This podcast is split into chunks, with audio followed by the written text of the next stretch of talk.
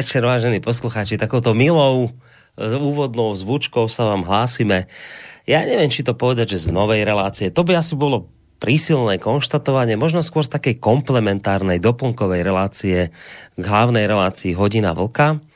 Um, tí z vás, ktorí ste nás e, počúvali vo včerajšej hodine vlka, teda včerajšej, no tak dnes máme 28.11., ak nás počúvate dnes, krátko po 23. hodine 30. minúte, tak eh, nás počúvate v premiére. Tým pádom vlastne vo včerajšej relácii Hodina Vlka, ktorá bola 27.11.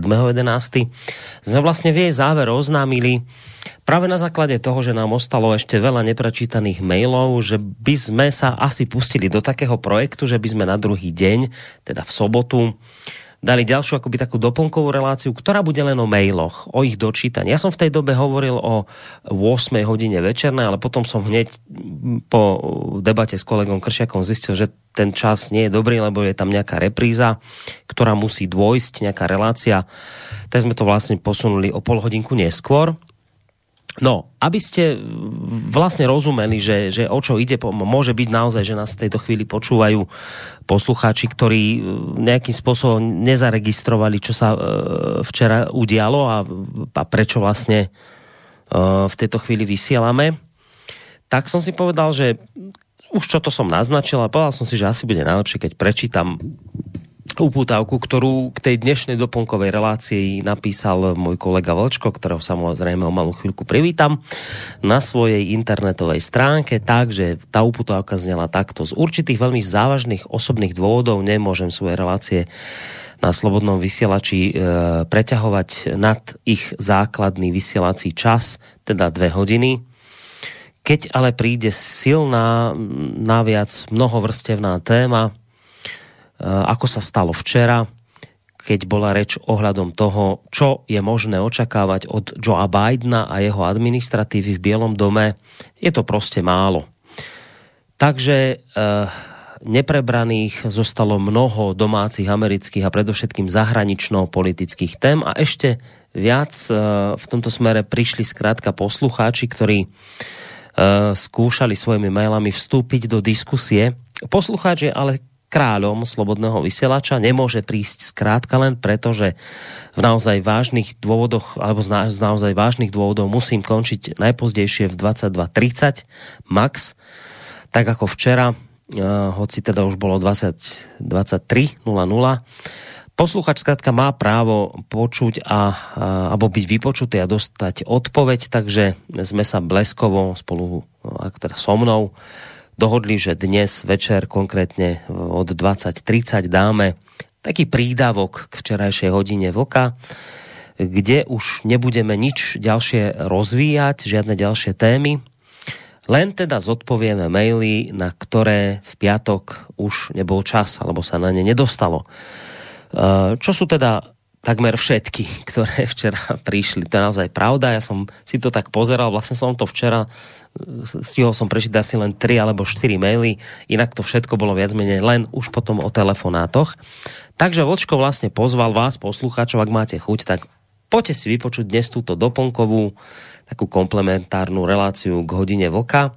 Možno to je taký nejaký začiatok toho niečoho tradičného, čo budeme robiť ďalej. Uvidíme, ako nám to bude aj časovo aj, aj tak inak možnosťami vychádzať, ale možno by sme toto mohli robiť pravidelnejšie, ak nám naozaj ostane viacej tých mail, mailov neprečítaných, tak by sme možno mohli v takýchto reláciách potom pokračovať v sobotu. Skôr ako privítam Vlčka, len teda poviem, že táto relácia má svoje pevné pravidlá. Sú také tri. Jedno z nich je to, že nedá sa do nej telefonovať. Čiže dnes to nie je o tom, že budete telefonovať a, a, a pýtať sa niečo nedá sa do nej ani písať nové maily. Je to len a len, teda to tretie pravidlo, je to len a len relácia o mailoch zo včerajšieho dňa, ktoré sme nestihli prečítať. Čiže žiadne to nové témy dnes neotvárame, nebudeme v téme ďalej pokračovať, hoci naozaj práve k tej včerajšej téme mnoho tém ešte ostalo neotvorených, ale nebudeme to dnes robiť. Nebudeme brať telefonujúcich, nebudeme čítať nové maily, budeme čítať len tie maily, ktoré nám ostali zo včera. No ale skôr ako sa do nich pustím, tak príjemný dobrý večer ti prajem, Vočko. Vítaj opäť u nás. Dobrý večer, pane pošmistře. no. Eh, my, dneska, my dneska vlastně máme takovou, takovou poštovnu, kde chceme vypořádat to, co jste nám poslali. Eh, pravidla už eh, ventiloval Bolísek, takže berte to jako splátku dluhu. A my opravdu nechceme našim posluchačům být nic dlužní. A to je bez ohledu na to, jestli vy s náma souhlasíte ve vašich mailech nebo e, nesouhlasíte, je to jedno. Každý z mailů má právo na vypořádání. A o to se budeme s Boriskem snažit tak dobře, jak to jenom dokážeme. A teď jsem si uvědomil, že jsem nepozdravil Boriska, takže Borisku, pěkný večer. Děkuji ti pěkně. E, a pěkný večer samozřejmě všem našim posluchačkám a posluchačům slobodného vysílače, ať už jsou na země kouli kdekoliv. Snad to nebudete považovat, vy, kteří jste se připojili, ať už napřímo nebo z archivu za ztracený čas. No ja som taký, tak, tak, tak naozaj dobrú náladu mám z tohto celého, lebo dve veci. Páči sa mi, lebo aj, aj ten názov, ktorý si zvolil pre túto reláciu, ktorá asi hádam bude teda nejakým spôsobom zrejme pokračovať, ak tie maily budú z, z tých minulých relácií.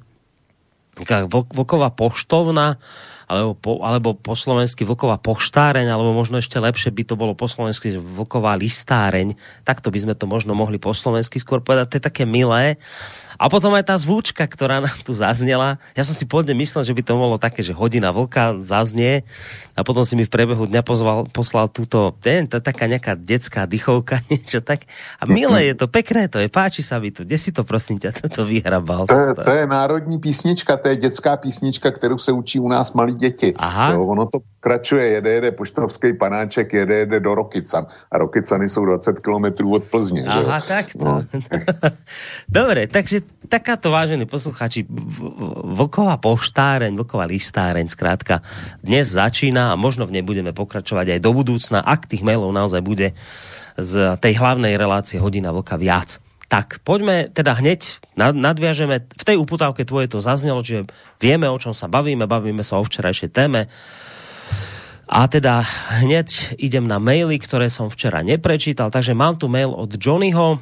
Otázka na vlka, čo hovorí na Bidena a jeho politiku voči Rusku, pretože podľa mňa Uh, zač, uh, z, uh, že zbytočne Biden tlačí, alebo začína zbytočne tlačiť na Rusko namiesto Číny, ktorá je väčšia hrozba pre USA, ale potom si toto napätie odserie zase len Európa. Takže Johnny sa pýta na, na názor na tuto věc? Já si myslím, že tomu jsme se věnovali včera docela podrobně, jo, vztahu k Rusku. A e, s, Johnny, s Johnnym mývám e, pravidelně naprosto odlišné názory. A to není nic proti ničemu. Ale tady se shodujeme naprosto dobře a zopakuju to, co už, už padlo včera. Zkrátka, já nechápu americkou poli... E, jak může Amerika chtít bojovat proti Číně a od ní nic jiného nezbývá a přitom tlačit Rusko do kouta. To je přirozený spojenec a Spojený státy místo toho, aby posilovali vazby k Rusku, tak dělají všechno možné, aby eh, Rusko eh, přivedli do maximálně možný těžké pozice. A já nevěřím tomu, že to je jenom tím e, strachem e, z toho ruského atomového potenciálu, e, že se snaží e, Rusko nějak ekonomicky přiškrtit, strategicky přiškrtit, aby nemohl, nemělo dost peněz na obnovu své armády a na ten odstrašující jaderný deštník. To je, tohle mi přijde příliš prvoplánový a příliš krátkozraký. Já jsem na, nad tím docela hodně přemýšlel a Borisku, vedle, eh, já vidím dva důvody té setrvalé antiruské politiky Spojených států. ten první je, eh, řekl bych, krátkozrakej opravdu vypořádat se s ruskou jadernou hrozbou. Tím, že eh, ekonomicky Rusku, Rusko budu dosit, že tam budu podněcovat, dejme tomu, etnický nespokojenosti, etnický konflikty, protože není v, na světě stát, který by měl na svém území tolik národností a národů, jako právě Ruská federace. Rusko má taky nejsilnější muslimskou menšinu. Jo, skutečně to je asi, já nevím, 15 nebo 20, 20 milionů lidí. Takhle velká e, menšina muslimů není nikde. A ku podivu, to musím zaklepat, tak e, etničtí pravoslavní rusové a muslimové, neříkám, že budou žít v nějakém bratrském obětí, ale vycházejí spolu minimálně na, na venek nejsou vidět žádný eh, aktuální velký konflikty. To byla čečenská válka od té doby, co se to vyřešilo. A dokonce i, i s čečenskou reprezentací, kterou dneska představuje Kadyrov a spol, tak eh, centrální ruská vláda vychází dobře. A hovoří jednou řečí. Jo. A to je obrovský dar. A já prostě ten tlak na Rusko nechápu. Ale je tu jeden důvod, Eh, který to staví do jiného světla. A já už na něm přemýšlím další čas. A teďko odbočím, když dovolíš. Eh, když si řekneš, kdo jsou takový ty nejumanutější protivníci Ruska v Evropě, tak když vynechám Poláky a, a baltský státy, u baltských států to chápu, Poláci ty, ty sní o svý bejvalý velikosti kolem roku 1600, kdy e, vládli v Moskvě, kdy prostě Polsko bylo jednou z největších e, mocností Evropy. Tak polský velmocenský e, sen taky necháme pro e, tentokrát stranou. Takže když redukuješ potom ty další nejtvrdší protivníky Ruska, tak je to Norsko, Švédsko, Dánsko, a Velká Británie. Já jsem, já jsem si říkal, co je asi tak spojuje. Velká Británie to je, to je tradiční soupeř, soupeř Ruska a e, spolu měli řadu konfliktů v historii a dejme tomu, že tam by bylo nějaký nepřátelství. Ale já si myslím, že ne. Ale proč zrovna e, tak tvrdě po Rusku jdou Švédové, Norové a Dáni? Cítí se ohroženi? Možná, já e, nevím, ale e, proč by ta akutní hrozba měla být dneska větší než za Sovětského svazu? A za Sovětského svazu e, si podobně přátelské kroky prostě netroufly tyhle skandinávské země. Tak jsem, na těm, tak jsem na těm přemýšlel a mně z toho vychází zcela jednoznačný boj o Arktidu. Vem si, že Rusko začalo formovat eh, jednotky, eh, dejme tomu nějaký ty arktické armády, začaly tam stavět eh, vojenské stanice nebo obnovovat ty, které tam byly za Sovětského svazu. Velice rasantně začaly zkoumat mořský dno. Teďko s tím oteplováním se otvírá severní mořská cesta. A Rusko má vlastně, když se podíváš na Arktidu, tak nikdo nemá tak dlouhý pobřeží, tak dlouhý pobřežní šelf, jako má právě euroazijský Rusko. To, je, eh, to zabírá víc než polovičku toho teritoria. No a jeho kandidáty v exploataci e, eventuálních nerostných nalezišť v Arktidě, tak, se, tak jsou Spojené státy, Kanada, Dánsko, protože po dánskou svrchovaností je Gronsko, jak všichni víme. No a potom, potom teda samozřejmě Norové a, a Švédové, kteří by, kteří by si taky rádi zobli. Čili eh, ten zatím latentním nepřátelstvím Washingtonu a dejme tomu těchto skandinávských zemí, plus Británie, ta určitě bude, bude uplatňovat svý nároky přes Hebridy a e, to severní pobřeží Skotska, tak eh, já si myslím, že zatím stojí budoucí spor o, eh, o Arktidu. Čili tady já bych to někde viděl, ale říkám, jestliže Spojené státy dneska definují jako hrozbu číslo jedna pro sebe Čínu, tak úspěšný boj proti Číně nemůže vést přes rozvrat Ruska a nemůže, nemůže vést ne, nedá se vést bez spojenectví s Ruskem, tím jsem si naprosto jistý. A dřív nebo později na to Washington bude muset přijít. No, len uh, jeden tak jako dve v podstate otázky ešte k tomuto z mojej strany. Um, áno, tá e, vec ohľadom nerastných súrovín, to je taká ako prvá vec, ktorá samozrejme človeka v tomto smere napadne, ale nie je to skôr skrátka len o tom, že ty krajiny potrebujú univerzálneho nepriateľa, veď sme to o tom veľakrát hovorili, na ktorého sa dá zhodiť akákoľvek vina vlastnej vlády, čokoľvek pokašleš, čokoľvek zbabreš, čokoľvek ti nevíde, tak to je niečo podobné ako u nás na Slovensku Matovič, prostě bude ešte o 20 rokov všetko hádzať na Fica, lebo to je taký univerzálny pre neho niekto, za všetko, čo sa urobí zlé, udeje zlé, tak to prostě šmarí na Fica a je to vybavené. No, tak ty prostě potrebuješ nejakého univerzálneho zloducha a to bolo tak aj v minulosti, však ten západ aj v minulosti mal, ja neviem, sovietský zväz a, a, a ruskú čižmu a príde Ivan a pozor, lebo toto všetko pod červenou, neviem čo zjednotí, musíme si dať pozor, že to vždy tak bolo. Tak ten západ vždy potreboval nejakého univerzálneho nepriateľa aby teda jednak mohol všetky svoje zlyhania zhodiť na niekoho iného a zároveň aby zjednotil ľudí pod spoločnú vlajku. Ľudia, viete, máme síce spoločné problémy, ale viete, ten nepriateľ je väčší, musí nás to zjednotiť. Čiže ešte aj za účelom nejakého zjednotenia spoločnosti používaš toho univerzálneho nepriateľa že či, to, či, či zkrátka to len nie je prostě o tomto, že, že tí Rusi sú žiaľ Bohu, im tak vypadol na nich ten los, že vy budete ten univerzálny nepriateľ, ktorý bude vždy moc za všetko, za naše zlyhania a plus budeme cez vás do tej miery, do akej nám to pôjde, tak cez vás budeme skúšať zjednocovať naše uh, spoločenstvo, našu spoločnosť, aby sa zjednotila v boji proti vám. No tak nie je to zkrátka len o tomto?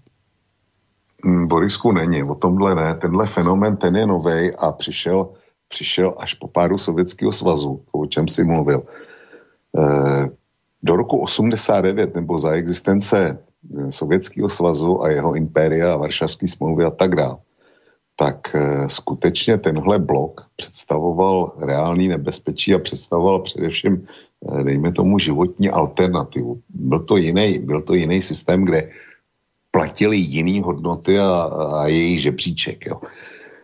A e, čili byl to tenkrát boj na život a na smrt dvou bloků, který mohl kdykoliv přerůst do horké války a já si vzpomínám na závěr e, naší vojenské přípravy, kterou tenkrát absolvoval každý vysokoškolák, pokud neměl modrou knížku, tak jsme chodili na takzvanou vojnu, na vojenskou katedru a Vím, že jsme tam potom, eh, když bylo to letní soustředění závěrečný, tak eh, se zkouškama, tak jsme tam měli jaký cvičení na mapách a hrála se takzvaná válečná hra. Tenkrát eh, se simulovala situace, kdy nás na to napadlo. To jsme zachytili někde na obrané čáře Tachov do Mažlice a pak už jsme jenom hnali československá armáda, ta, která byla e, nasazená do toho protiútoku, tak jela směrem na Mnichov a potom, potom dál, dál k Bodanskému jezeru. A když se otajňovaly plány e, po roce 89, tak e, tenhle plán, který s náma hráli učitele z vojenské katedry, tak víceméně kryl oficiální doktrínu, tak jak si to představovalo velení Varšavské smlouvy. Jo. Čili, eh, čili ta pozice byla úplně jiná. Ano, dneska je Rusko v roli univerzálního tloukánka, kdy může za všechno. Ale e, já bych neřekl, že to je až tak americká záležitost. Američani se vyvinuli svoji specifickou formu, spe, e, konkrétně demokrati, když prohráli volby ve 2016 tak to přirozeně nemohlo být tak, že by eh, Hillary Clintonová, úplně úžasná kandidátka, prohrála s nějakým Donaldem Trumpem, eh, s kterým prostě ona ve své dokonalosti prohrát nemohla. Zatím musel stát nějaký komplot. No a když komplot, tak koho označit? Eh, Čína je tenkrát nenapadla, tak je napadli Rusové. Jo, protože není možné, aby skvělá Hillary jenom tak prohrála bez cizího zavidění takže Rusko. A Evropa si hraje, ale Amerika není v pozici, kdyby všechno sváděla na Rusy. Ty mají teďko hnutí BLM a, a další hnutí v Americe, s kterými budou mít obrovský problém. Mají rozdělenou Ameriku. To jsme se včera taky nedotkli. E, to je pro mě to je problém neřešitelný. A jsem zvědav na Bidena, e, co s tím bude dělat. No. Ale nebudou to, nebudou to svádět na Rusy. A Evropa ta je v úplně jiný pozici. Naše elity, e, ty když mají problém a mají čím dál tím víc, s kterými si nevědí rady, tak samozřejmě nepřiznají, že my to neumíme řešit, nebo naše prostředky a síly na to řešit neste, eh, na řešení nestačí. A nebo to řešit nechceme, protože další volby už jsou na obzoru a my přece nemůžeme eh, voličům říkat pravdu eh, a podrobit je nějakým nepříjemným opatřením, zvyšovat daně nebo cokoliv podobného.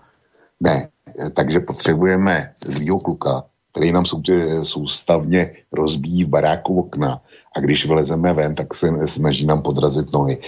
Čili toho ruského nepřítele, toho, toho otloukánka, kterého my potřebujeme, říšního kozla, tak toho si speciálně vytvořila Evropa. No, ale v každom prípade, ja myslím, že som to aj včera spomenul, spomeniem to aj teraz, v každom prípade Biden v rozhovore pre televíznu stanicu CBC vyhlásil, citujem, Myslím si, že najväčšou hrozbou pre Ameriku, čo sa týka narúšania našej bezpečnosti a našich spojeneckých zväzkov je aktuálne Rusko. Druhým naším najväčším uh, konkurentom je Čína.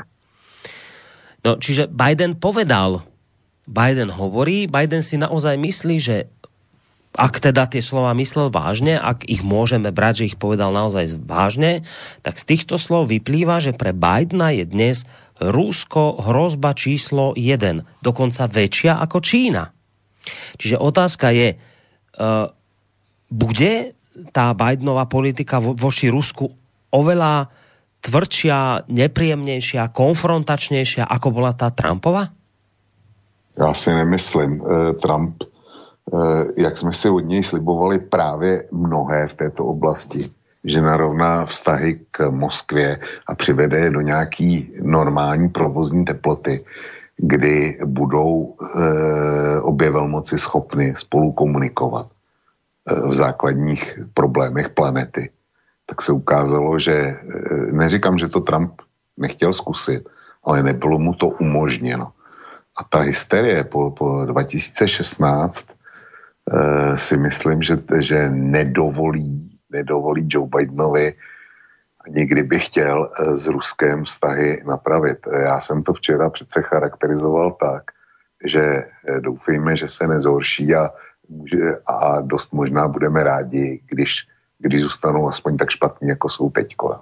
Čili opravdu tady to na oteplení stavu k Rusku e, rozhodně nevypadá. No, otaplení nie, ale otázka je, či to nebude ještě větší zhoršení vzťahov. Skôr k tomu jsme A, aspoň, aspoň pragmatismus, ale vem si, že, vem si, že do toho má e, co mluvit kongres. Já jsem se dneska i zajímal ještě o další věci a Joe Biden, pokud demokrati nezískají oba dva mandáty do Senátu, které ještě jsou k mání v Georgii.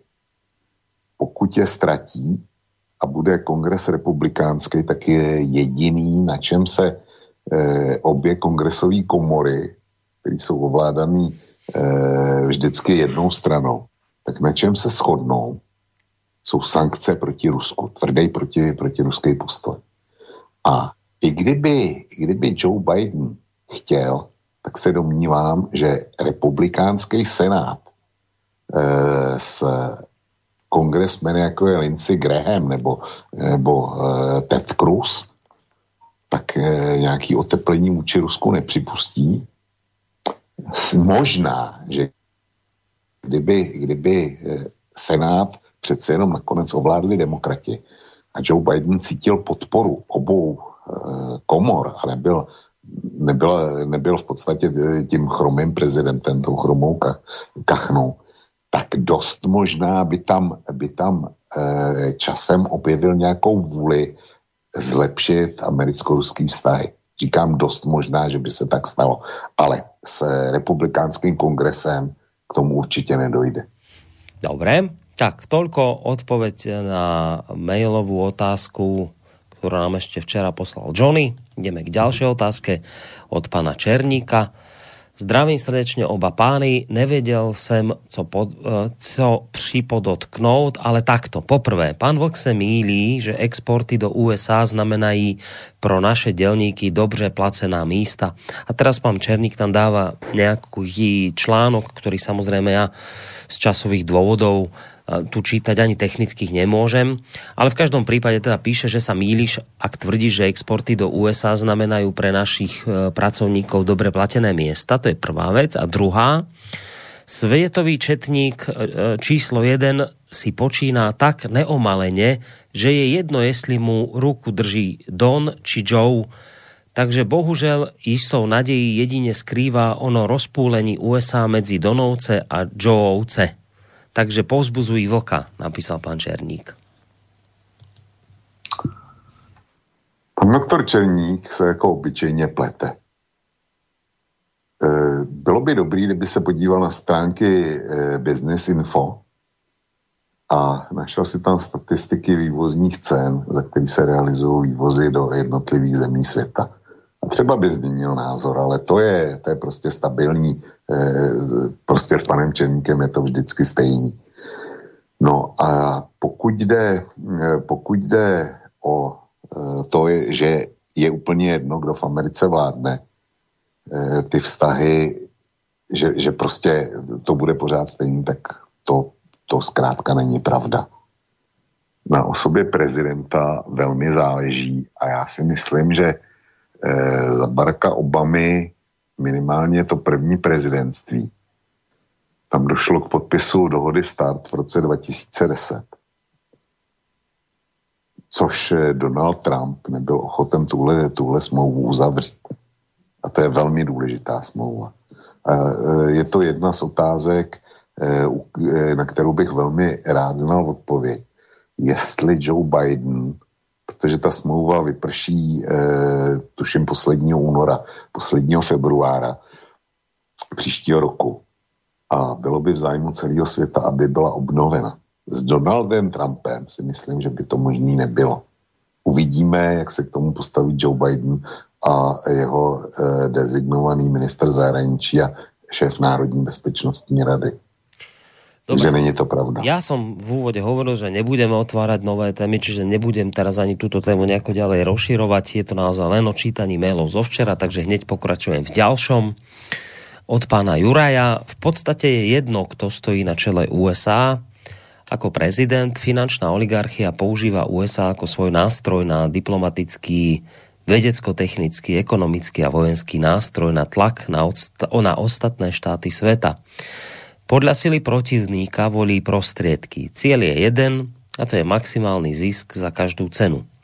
Preto predbehol vývoz kapitálu z USA do Číny, preto prebehol vývoz kapitálu z USA do Číny a po roku 1989 aj do bývalých socialistických krajín, kde bola a je lacnejšia pracovná sila a preto aj nižšie výrobné náklady.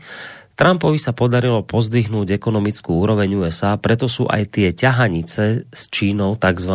globalisti, chcú ovládať celý svet a, a, a podľa toho budú voliť prostriedky a zastaví ich len sila. Možno nás bude čakať vojna, tou perspektívnou môže byť, alebo tou perspektívou môže byť útok na Irán. Existuje dobrá zámienka v podobe obohacovania uránu a raketové nosiče uniknuté informácie, že vraj sa Trump chystal napadnúť Irán a jadrovými zbraňami môže byť fáma z dielne demokratov, ale aj skutočnosť návšteva Netanyahu a v Saudskej Arábii a ostatných arabských krajinách arabského polostrova ne, e, nás nesvedčí v tomto prípade o dobrej e, predzvesti.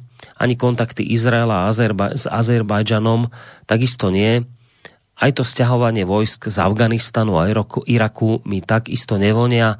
Neviem, čo by sa dialo, keby Trump rozpútal vojnu pred odovzdaním funkcie Bidenovi. Čo vy na to?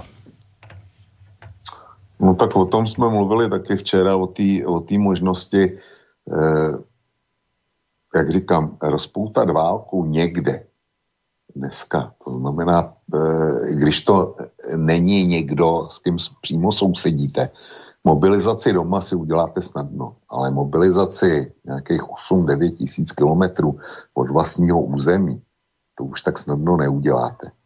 A jenom letecká nebo bombardovací válka nic nevyřeší. To, e, tam ta zničí vojenské objekty, tady dejme tomu e, lecos pozabíjí nebo nějakou část obyvatelstva může pozabíjet. Ale nepřátelství s tou zemí to nijak nevyřeší. Ona dokonce nevyřeší nic, ani dlouhá vleklá válka, jak vidíme v, v Afganistánu, ale e, mě zarazila koncepce celého toho mailu. Tam je spousta, spousta věcí, spousta spekulací. A jestliže Spojené státy a to je další věc, která by stála za velký hovor. Afganistán. Posluchač Juraj tam píše, já nevím, jak byla přesně ta formulace, že nevěří ani tomu stahování vojsk z Afganistánu. E, v Američani tam už mají po tom posledním stažení tuším jenom 2,5 tisíce vojáků. Jsou tam přítomní, ale 2,5 tisíce vojáků není snad až 80 tisíc, nebo kolik tam měli špičkově. A stejně to nestačilo na Eh, na to, aby Afganistán mm, eh, byl pacifikovaný a byl pacifikovaný trvale. Výsledek, výsledek je naprosto katastrofální. Takže eh, posluchač Jura, je mi líto, že to musím tak označit, ale podle mě míchá spoustu věcí dohromady, které k sobě nepatří. A navíc se míchá eh, způsobem, který nedává smysl. Eh, konflikt dneska, kdy má, kdy má Eh, Trump poslední dva měsíce eh, v úřadě a jsou vánoční svátky do toho ještě. Asi neumím představit eh, mobilizaci nebo přesun velkých vojenských sil na Vánoce. Podporu kongresu, ten, který je dolní, dolní komora, je v rukou demokratů. Tam by určitě, když by tam šel s čímkoliv žádat o jakoukoliv podporu, tak by mu to určitě teďko schodili ze stolu. Eh, kongres, tam je to 48 na 8, eh, myslím, že to je, ne, 49 na 49 je to, jo, v Senátu. Takže schválení tam taky jako neproběhne, když proběhne hlasem, hlasem viceprezidenta, tak neproběhne hlace a těch 60 dní, který ještě dneska má, Trump, tak je hrozně málo. A zejména jsou v tom Vánoce. Čili já na, na vojenský konflikt momentálně nevěřím. A budu, budu si držet palce, abych se nesplet. No len taká maličká podotázočka k tomuto.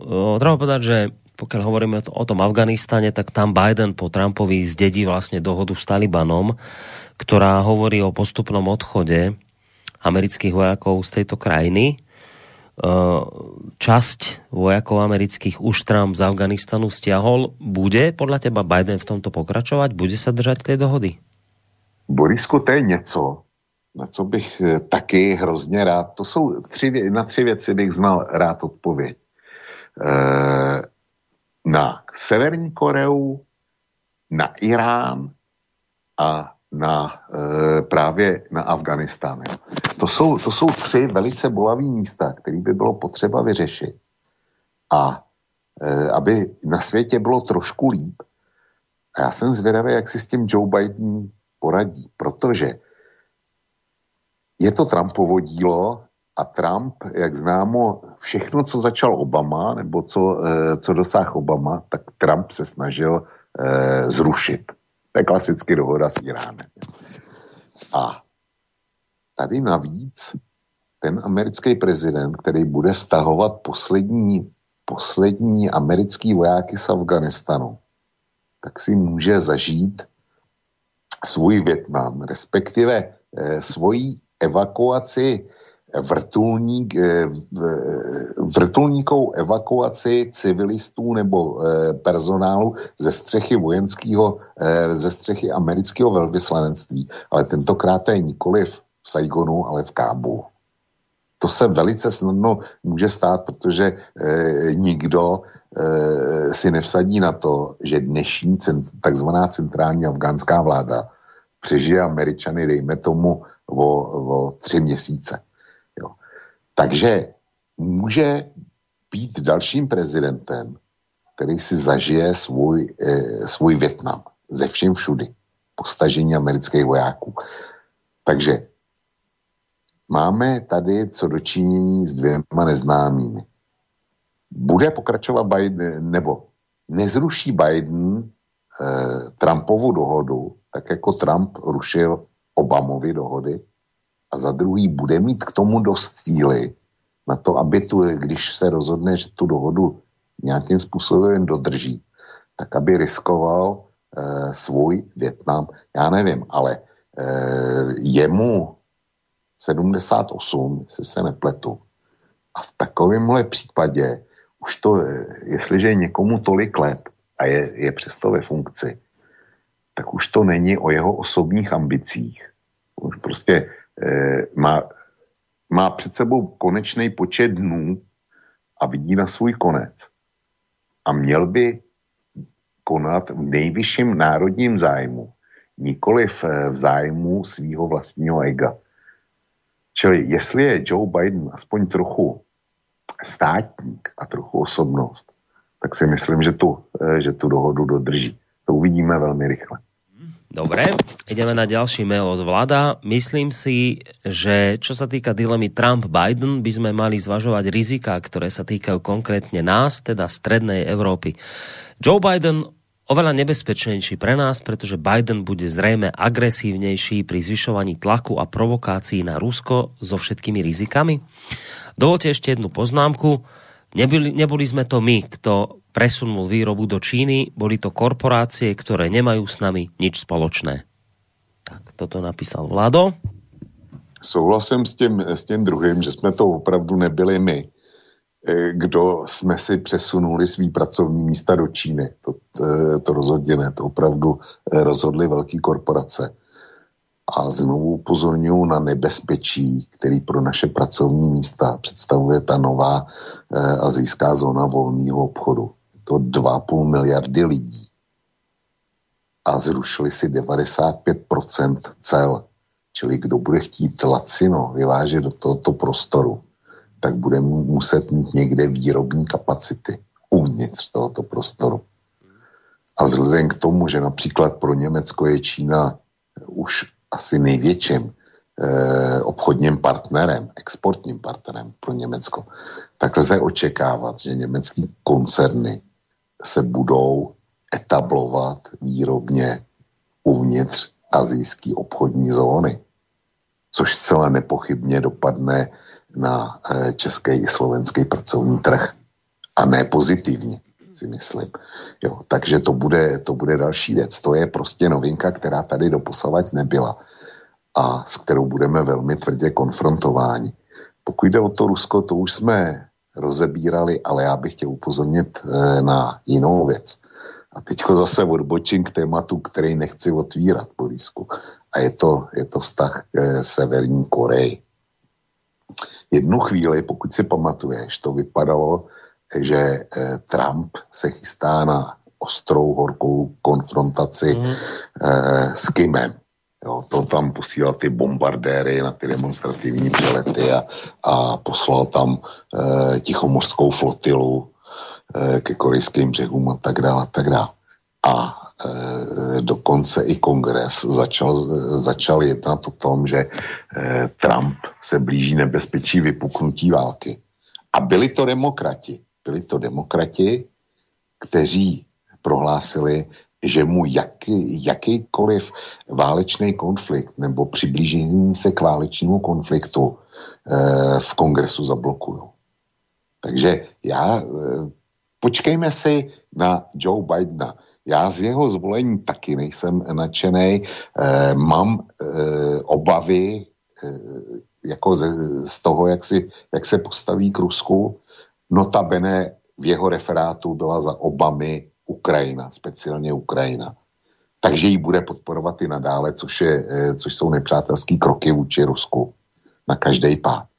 Ale nevěřím tomu, že už je natolik eh, rozmrzelej a utrávený životem, že by šel do otevřeného střetu. Jestliže demokratům eh, vadila případná válka se Severní Koreou, které, kterou by američani nepochybně velmi rychle vyhráli, pokud by byli ochotní obětovat, eh, obětovat svý vojáky, eh, který jsou posádkou v Jižní Koreji, tak jinak by to střetnutí velice rychle vyhráli. Tak jestliže ten, eh, do tohohle konfliktu nešli demokrati, tak do konfliktu s Ruskem do přímého nepůjdou taky. No keď sa ešte vrátime k tej Severnej Koreji, tam treba povedať, že Biden v jednej zo svojich posledných predvolebných debát, konkrétne v Nashville, hovoril o tom, že pod jeho vedením dôjde k zmene politiky Spojených štátov voči Severnej Koreji. Skritizoval v tomto smere Trumpa za jeho stretnutia s Kimom. A hovorí, citujem, dnes majú o mnoho viac rakiet, ktoré sú schopné zasiahnuť Spojené štáty, než kedykoľvek predtým. A toto vlastne dáva zavinu Trumpovi a jeho ústretovej politike voči Severnej Koreji. Biden označuje Kim Jong-una za zločinca. Aj z tohto dôvodu hovoril bývalý český uh, veľvyslanec v Spojených štátoch Petr Kolář, ktorého sme včera citovali, mm-hmm. uh, o tom, že Biden podľa neho rozhodne zmení politiku voči Severnej Koreji. Uh, žiadna doterajšia ústretovosť, ktorú sme videli zo strany Trumpa, sa nebude konať. Podľa neho Uh, bude oveľa, ale oveľa, oveľa väčší tlak na Severnú Kórej zo Spojených, uh, zo Spojených štátov pod vedením Joea Bidena.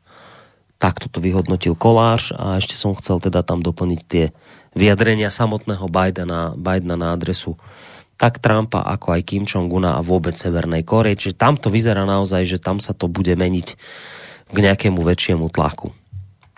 No, tak eh, já jsem zvědavý, jak to udělá prakticky, protože Severní Korea je dneska izolovaná tak jako tak. Tam neumím si představit, že, že ještě e, najdou nějaký další sankce, kdy budou e, Koreu, teda Kimovo Koreu dál trestat. Podle mě už to nejde.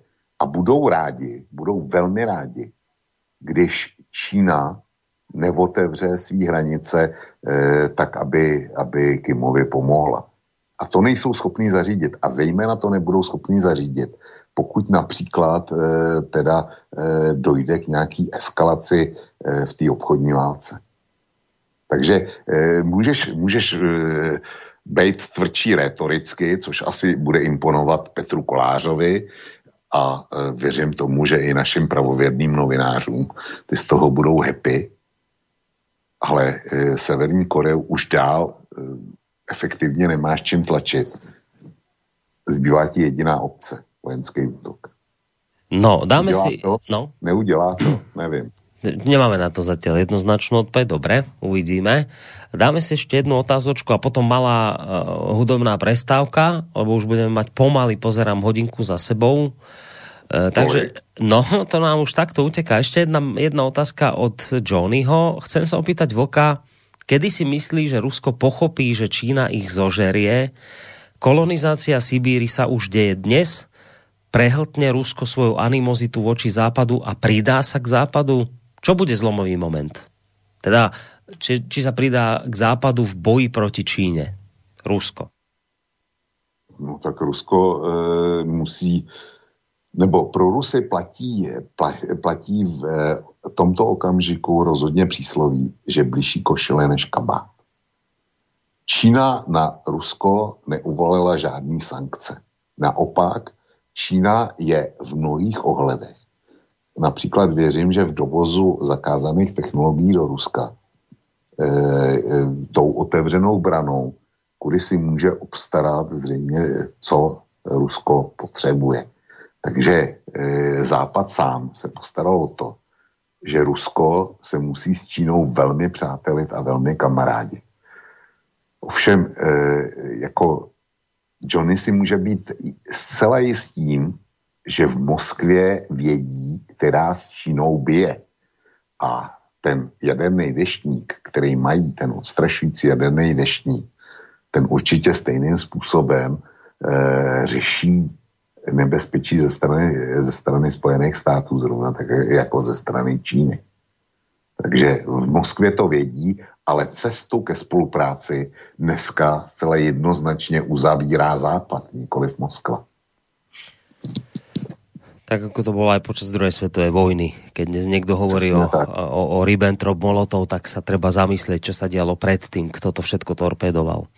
No, uh, tak predsa len ešte jedna otázka od Juraja. Koľko ukradli USA patentov a zlanárili ľudského potenciálu, aby slúžili v prospech amerických korporácií? Sú to ľudia všetkých ráz a národov, takže aká krádež patentov zo strany Číňanov? No tak tohle, tohle je čirá demagogie a e, prostě z toho, z toho čiší, e, čiší zaujatost. Ano, američani kradou mozky, ale ty mozky neunášejí, ty tam jdou dobrovolně a jdou tam za vyšším platem a e, kdyby náš posluchač dostal z Ameriky e, nabídku ze Silicon Valley, e, tak věřím tomu, že by akceptoval zrovna tak jako tisíce, možná miliony dalších. A Eh, pokud jde o krádež patentů, eh, eh, Amerika doposavať přihlašovala zdaleka nejvíce patentů na světě. Takže krádeže patentů průmyslová, pokud má na mysli průmyslovou špionáž, tak tu provozují všechny státy světa, pokud na to mají kapacity a, a lidi a tak dále. Čili to je normální součást konkurenčního boje. Ale Číňani Eh, tak jako předtím Japonci a Korejci, jak jsem to vysvětloval, eh, nebo Tajvan, Hongkong, eh, tak jako to dělali tyhle země, kdy se chtěli stát světovými hospodářskými mocnostmi, tak zrovna tak to dělá Čína. A dělá to tři desítky let. A dělá to v měřítku, který předtím nebyl zaznamenán. Čili to fandovství Číně, vůči Číně a to nepřátelství vůči Spojeným státům je velmi krátkozraký. Ale ne, ne, no prepáč, no. prepáč. No, povídej. Len, len to som chcel povedať, že možno to nemusí byť, vieš, z jeho strany nejaká taká hneď zaujatosť voči Číne, alebo teda voči USA a fandovstvo Číne. Možno niečo pravdy na to môže byť, keď sa zamyslíš hlavne nad tým, že však nám tu Julian Assange cez Wikileaks a potom vlastne neskôr aj Edward Snowden poodhalili fungovanie americkej spoločnosti, konkrétne nejakej časti ich tajnej služby pod skratkou NSA, o ktorej vieme, že ona vlastne špehuje maily, no ona vlastne má informácie o všetkých svojich spojencoch a spojencoch v úvodzovkách. A ja som v minulosti čítal a to bol konkrétne článok, že keby som vedel, že dnes na to príde reč, iste by som si ho pre touto reláciou našiel. Len tak matne si spomínam, že sa v tom článku spomínalo presne toto, že Spojené štáty toto využívali, využívali vlastne aj v súvislosti akože s krádežou patentov a, a, a v tom, že jednoducho, keď ty máš takýto obludný nástroj na sledovanie všetkého, všetkých, tak jednoducho o nejakej um, akože zákonnej súťaži už nemôže byť ani reč. Oni jednoducho, tam v tom článku to bolo nejako tak opísané, že že predstavte si situáciu, že vyjdete na stretnutie s nejakým obchodným partnerom a vy viete, čo vám povie, vy viete, z čoho on bude vychádzať, lebo vy máte všetky jeho maily. Vy všetko, všetko, čo on kde zaznamenal, napísal, ste vy, ste vy zachytili, odchytili, všetko máte, čiže tam je absolútna nerovnosť v, v akejkoľvek oblasti nejakej, nejakej rovnosti obchodných príležitostí. Čiže inými slovami ten článok bol o tom, že, že Spojené štáty stvorili obludný systém sledovania krádeží e, v, v tom internetovom priestore a ty veľmi dobre vieš, že to je vždy tak, že víťazí ten, kto má informácie. No a keď ty to takýmto spôsobom si zmanéžuješ, že vytvoríš takýto obludný systém kradnutia, sledovania, špiclovania, tak o nejakej aspoň ako tak spravodlivej obchodnej súťaži už nemôže byť ani reč. O tomto v podstate bol ten článok a takto by som ja zhruba chápal ten mail od, od Juraja, že, že akoby v zmysle Američania s Číňanmi si nie sú nič dlžní. Tak to by som to nejako povedal. Tak e, jo a ne. E, ty hovoříš o NSA a o, o, o špehovací síti. to je samozřejmě pravda a mě ani nenapadne, abych to popíral. Nicméně podle dostupných informací NSA údajně eh, zaznamenává každý telefonní hovor a, a, a každý mail.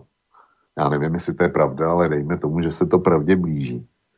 A e, takže zkusy na země kouli, takže zkusy představit to obrovské množství dat, který denně schromáždíš. A když už si zvolil ten příměr, že jdeš na jednání a ví, znáš všechny maily druhé strany, tak eh, Bolísku, já si neum, eh, já řeším, jak bych asi z toho gigantického množství informací vytáhl až takovýhle jednotlivosti. Oni mají k dispozici nejvýkonnější počítače na světě, ale i tak e, dobrat se k nějaké konkrétní úloze a vyselektovat e, z té množiny dat detaily, to je, to je nepředstavitelná práce. Oni ty data, data mají, ale je to asi jako když někdo zdědí obrovskou knihovnu přečte, přečte, jí, eh, přečte všechny svazky, bude si pamatovat, co kde, která knížka obsahuje. Já si myslím, že to není možné. oni, oni mají vyspělý algoritmy, určitě to umí používat a když se na něco zaměří, tak to z toho vyfiltrujou. Ale spousta věcí jim uniká. No je dobré, Takže, ja viem, no, ty vieš, no. hovoríš o metadátach takzvaných, no. ale keby to bolo tak nepoužiteľné, prečo by ich potom zbierali? Tak očividne musia mať už na to nejaké svoje algoritmy, ktorými to vyfiltrovať vedia. Vieš, to e, logika ťa v tomto smere nepustí, ak by ti ten objem dát bol tak obrovský, že by ti bol zrazu zbytočný, lebo by si sa v tom stratil v tej knižnici s miliónom kníh, tak by si to asi nerobil, lebo by to nemalo svoj význam. Očividne teda majú na to nástroj, ktorým si z toho, z toho obrovského množstva tých metadát vedia, vedia to podstatné vyfiltrovať. Veď preto to robia. Preto ten zber metadát. 11. září ukázalo, že, te, že ty data měli, mají a vyfiltrovat je nedokázali. Jo, a šlo, šlo o, o největší teroristický útok na území Spojených států. Takže ono to tak, ono to tak nefunguje.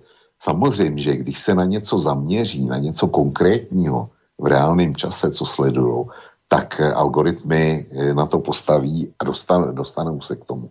Další rozumný využití je, když se někde něco stane, později, tak, eh, tak dohledat souvislosti, příčiny, eh, kdo zatím stál, jak to všechno probíhalo, jak se to organizovalo. To je další užitečný nástroj. Ale říkám, za normální okolností je, to, je to množství dat tak obrovský, že eh, si s ním nevíš rady. Ale Čína to dneska dělá taky, respektive američani jí z, to, jí z toho podezřívají, vy teda odpor proti tomu, aby se čínské firmy podílely na sítích 5G.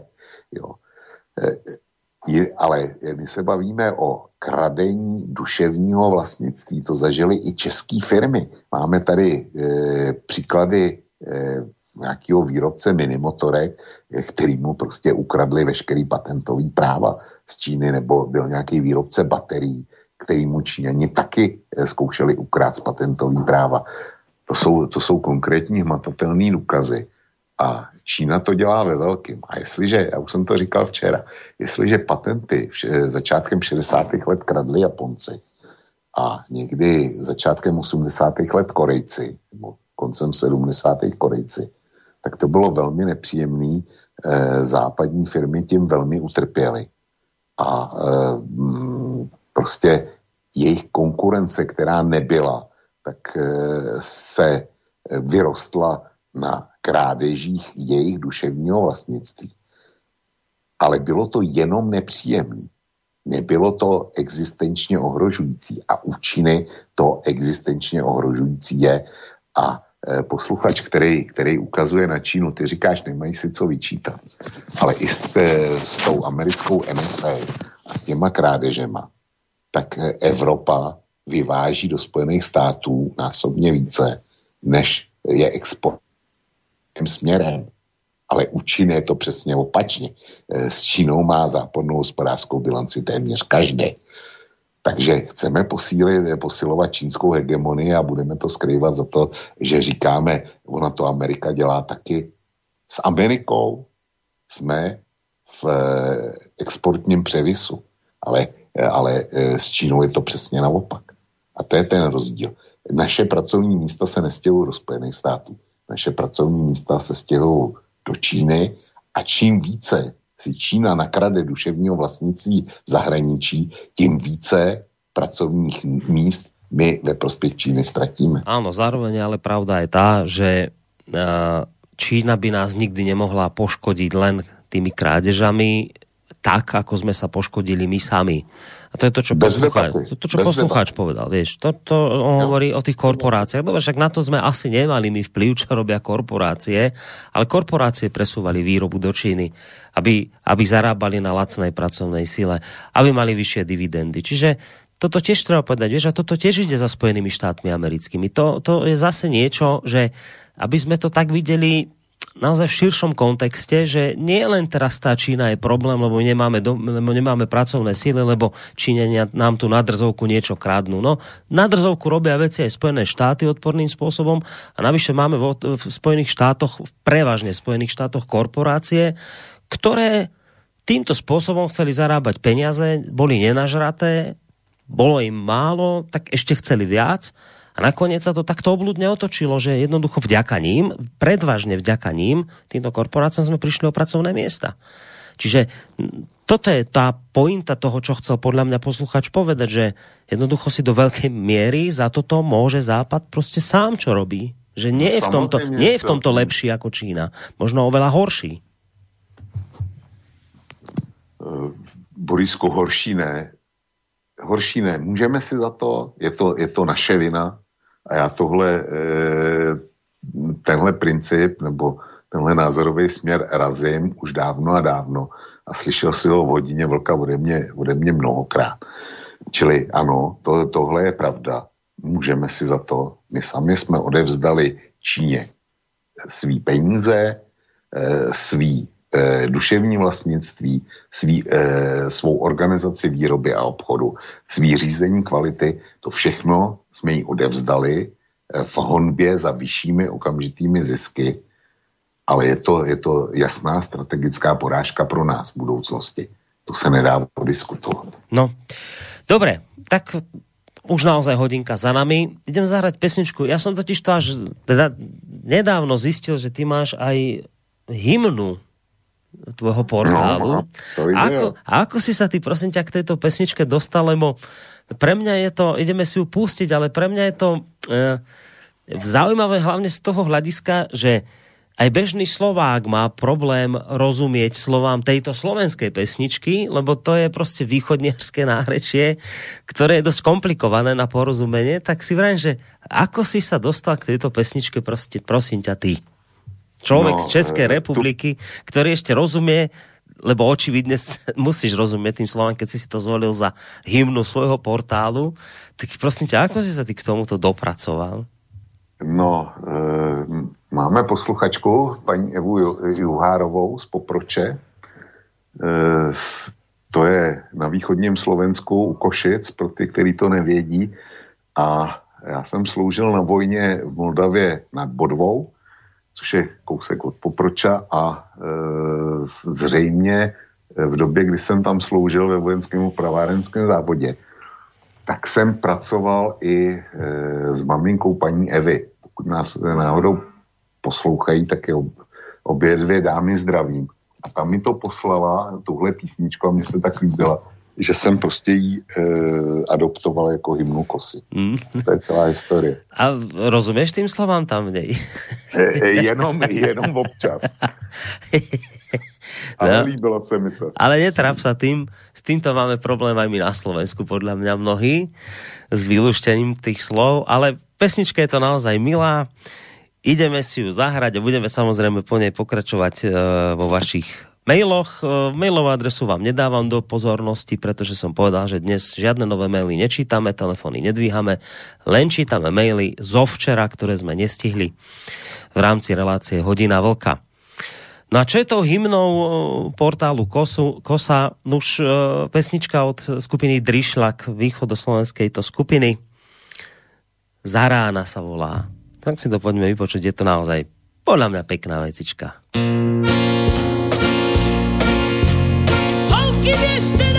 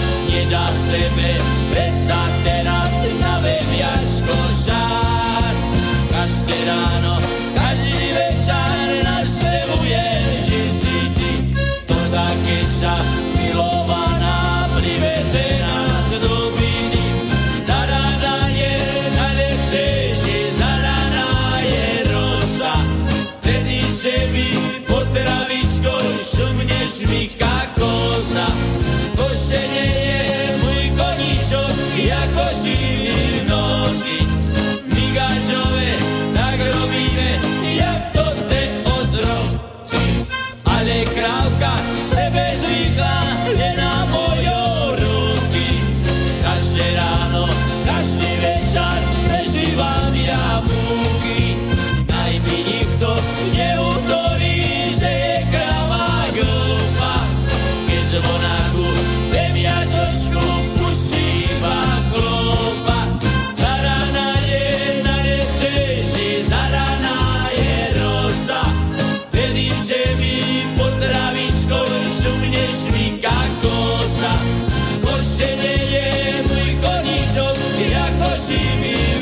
Noci.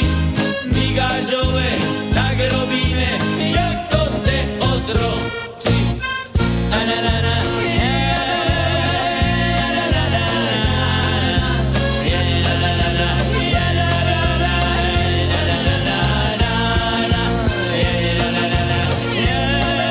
Tak, takto vážení poslucháči znie hymna portálu Kosa, e, východoslovenská pesnička, alebo teda pesnička východoslovenskej skupiny Drišľak.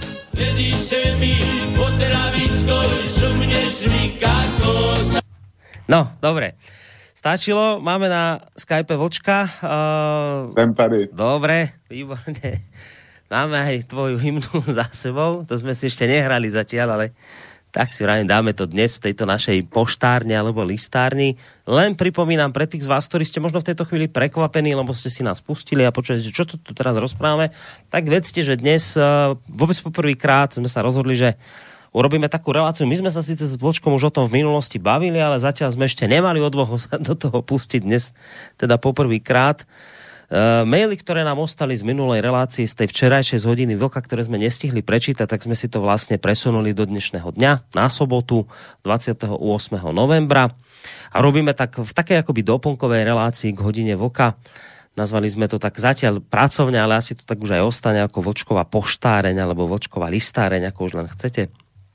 A vlastne už len čítame maily z toho včerajška. Ja vidím, že píšete aj dnes a dokonca cez pesničku aj telefonát bol, ale Pravidlá som povedal, budeme ich dodržiavať, telefonáty nové dnes nie, ani nové maily, len teda tie staré dočítame a idem hneď na ďalší.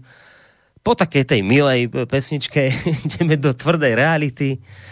Rovnými nohami vhúpneme do nej. Vlk je americký agent. My sme nie západ, my sme Slovania, my máme blízko k Rusku aj k Číne, Čína a Rusko musia vyhrať. Západ nech ide do prdele, napísal Milan ja neviem, či chceš k tomuto niečo dodať a povedať. A takýto mail včera prišiel, tak som ho prečítal. Hele, Borisku, já už jsem byl označený za úplně všechno. Já jsem, tenhle říká, že jsem agent CIA, eh, jiní mě označou za agenta KGB, to jsou zase ty, ty z druhého břehu. Eh, jsem agent Mossadu, jsem agent BIS, a e, já nevím prostě koho, koho všeho, eh, německý BND a tak dále. Čili pokud si to poslu, posluchač chce myslet, tak ať si to myslí. Nechápu, co mají Slovaně společného s Čínou, ale třeba to posluchač ví, tak jako ať to nějak upřesní, co, co, co Slovani mají historicky spojenýho s Čínou. Dobre, tak toľko odpoveď. Um, ideme ďalej. Honza z Prahy uh, už jsem se na to ptal v minulém Intibově okénku, zeptám se i u Vlka, protože mě tohle téma zajímá. Pokud by nastala situace, že Biden bude potvrzen ve funkci amerického prezidenta, myslíte, že změní kurz vůči Izraeli nebo zachová dosavadní Trumpovú podporu státu Izrael, uznání Jeruzaléma jako hlavního města, uznání izraelské suverenity nad golanskými výšinami a podobně. Tak to je téma, kterou jsme například včera nestihli otvoriť.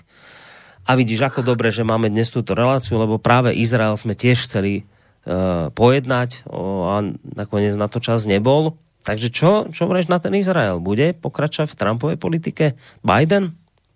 Já si myslím, že Izrael je dalším poraženým v amerických prezidentských volbách. Eh, Biden si rozhodně nemůže dovolit nepodporovat Izrael. Ale když si vzpomeneme na uh, to, jak se k Izraeli stavil Barack Obama, tak uh, ten vztah byl daleko chladnější a dokonce se zdálo, že Barack Obama podporuje Palestince v míře do posud nevýdané z americké strany. A Joe Biden určitě, určitě ten Trumpovo naprosto jasný pro izraelský kurz podle mě sledo, sledovat nebude. Ale ono to není svým způsobem dneska už třeba, protože Irán se zřejmě stal eh, spojovacím tmelem pro tak protichudní eh, reži, státní eh, útvary, jako je Izrael a dejme tomu Saudská Arábie tam, kdyby nebyl, eh, nebyl rozdílný pohled na utvoření samostatného palestinského státu, tak si myslím, že, že už by si Saudi s Izraelem taky vyměnili eh, velvyslanec, eh, velvyslanecký úřady a, a navázali by nějaký styky třeba na té úrovni, jako má dneska Egypt. Jo, čili e, je otázka, jestli Izrael vzhledem k normalizaci vztahů se svými arabskými sousedy, s výjimkou teda Sýrie, jestli ještě tu tvrdou americkou podporu bude e, v nějakém krátkém časovém horizontu potřebovat. Ale rozhodně Izrael bych viděl jako poražený. V amerických prezidentských volbách. Dobre, pozerám teraz do tohto mailu a zistím, že vlastne to je tiež vec, ktorú sme včera, myslím, nestihli poriešiť. Neviem, či sme aj, aj to mali na pláne, ale ono to súvisí, lebo včera sme otvorili otázku, čo USA a Európa. No ono to vlastne dosť prepojené aj s tým, že čo, Euró- čo USA a NATO, lebo však mnohé európske krajiny sú v NATO, nakoniec aj naše dve. No a práve na to sa pýta poslucháč, že na to včera tiež nedošiel, nedošiel čas na NATO, takže Eh, Michal píše, prezident Trump eh, zautočil na systém západnej vojenskej aliancie snažil sa donútiť členov NATO k vyšším výdavkom na armádu. V tomto smere si to pokazil vzťahy najmä s Nemeckom, ale nie len, keď naznačoval, že si neplní podobne ako ďalší členovia tú dvojpercentnú hranicu výdavkov na zbrojenie a že teda USA už preto nebudú pokračovať v nejakej obranej stratégii e, spojencov, e, ktorí si neplnia domácu úlohu. A tak sa teda chcem spýtať Vlka, či otočí podľa neho Biden aj v tomto smere kormidlo a vrátia sa vzťahy v rámci USA a NATO do starých harmonických kolají, a to harmonických napísal v úvodzovkách. No tak s tím, s tím se dá počítat naprosto jistě. Otázka je, jak ty takzvané harmonické vztahy budou vypadat konkrétně. E, pro Joe Bidena a jeho vztah k NATO platí to samé, co jsem říkal včera o Evropské unii. Zkrátka Joe Biden bude volit slušnou retoriku, nasadí si hedvábní rukavičky ve vztahu k Evropanům, k evropským spojencům. Ale podle mě na těch dvou procentech bude nekompromisně trvat, protože eh, Američanům eh, nejde o to, jestli, eh, že my bychom měli eh, mít Česká republika, dejme tomu daleko víc dělostřeleckých systémů a větší letectvo a, a líp vyzbrojený pěší jednotky. To je úplně jedno klidně, klidně můžeme být vyzbrojeni eh, lukama a šípama a v ruce držet kopí. Ale když ty kopí a luky a šípy budeme kupovat v, Ameri- v Americe v dostatečně velkém objemu, tak nechť, nechť válčíme lukama a šípama. Jo. Mm. Čili jde o to, aby jsme nakupovali americké zbraně a v dostatečně velkém množství. A je to, je to kryto tou, tou floskulí, že potřebujeme držet svý e, ozbrojený síly vzhledem k vnějšímu nebezpečí, rozuměj teda Rusko, Irán, Severní Korea, eh, Čína třeba, e, tak ty nám hrozí přece okamžitým útokem, tak naše ozbrojené síly musí mít nový tanky, rakety, letadla, no a pokud možno ze Spojených států. To je, to je celý, celý tenhle vztah. E, a proto ty 2% a na tom bude Joe Biden trvat. Dobre, ja možno na pozadí toho maila od Michala skúsim ešte predsa len uh, takú krátku svoju doplňujúcu otázku. Keď vlastne e, vôbec Trump začal s touto svojou politikou, tak mnohých evropských politikov vyplašil, ktorí boli, a to sme konec koncov včera spomínali, aj dnes to hovoríš, ktorí boli zvyknutí na takéto pokrytectvo, že si v hodvábnych rukavičkách niečo rozprávame, každý presadzuje samozrejme tvrdo svoje záujmy, ale hráme sa na to, že sme kamoši a potom do toho vlietol ten Trump, ako taký slon v porceláne, všetko to porozbíjal a evropskí politici ostali takí ako vyplašení, že preboha, čo sa toto deje? No aj z toho dôvodu vznikla taká nejaká myšlienka, že no, No vyzerá to tak už len vážený, že na toho, na, na, nie že na to, na Trumpa, ale vôbec na tie Spojené štáty sa už asi nejako tak veľmi spoliehať nemôžeme. Tie už asi tak naozaj nejako chcú byť také, že first. Tak my by sme mali, vážení priateľa, tak začať rozmýšľať nad tým, že my by sme, hádam, ako Európa mali byť taký viac e, sebestačný, pokiaľ ide o obranu. Začali sa už objavovať také myšlienky nejakej spoločnej európskej armády, ako takého niečoho, čo by malo byť ako by takým NATO, ale v rámci Európy. No tak, že čo s touto myšlienkou teraz po, baj, po nástupe Bidena, že bude sa ďalej podľa teba Európa v tomto smere nejakým, nejakými týmito myšlienkami uberať, alebo teraz, teraz zase všetkým spadne kameň zo srdca a, a tento projekt pôjde prostě někde k vode?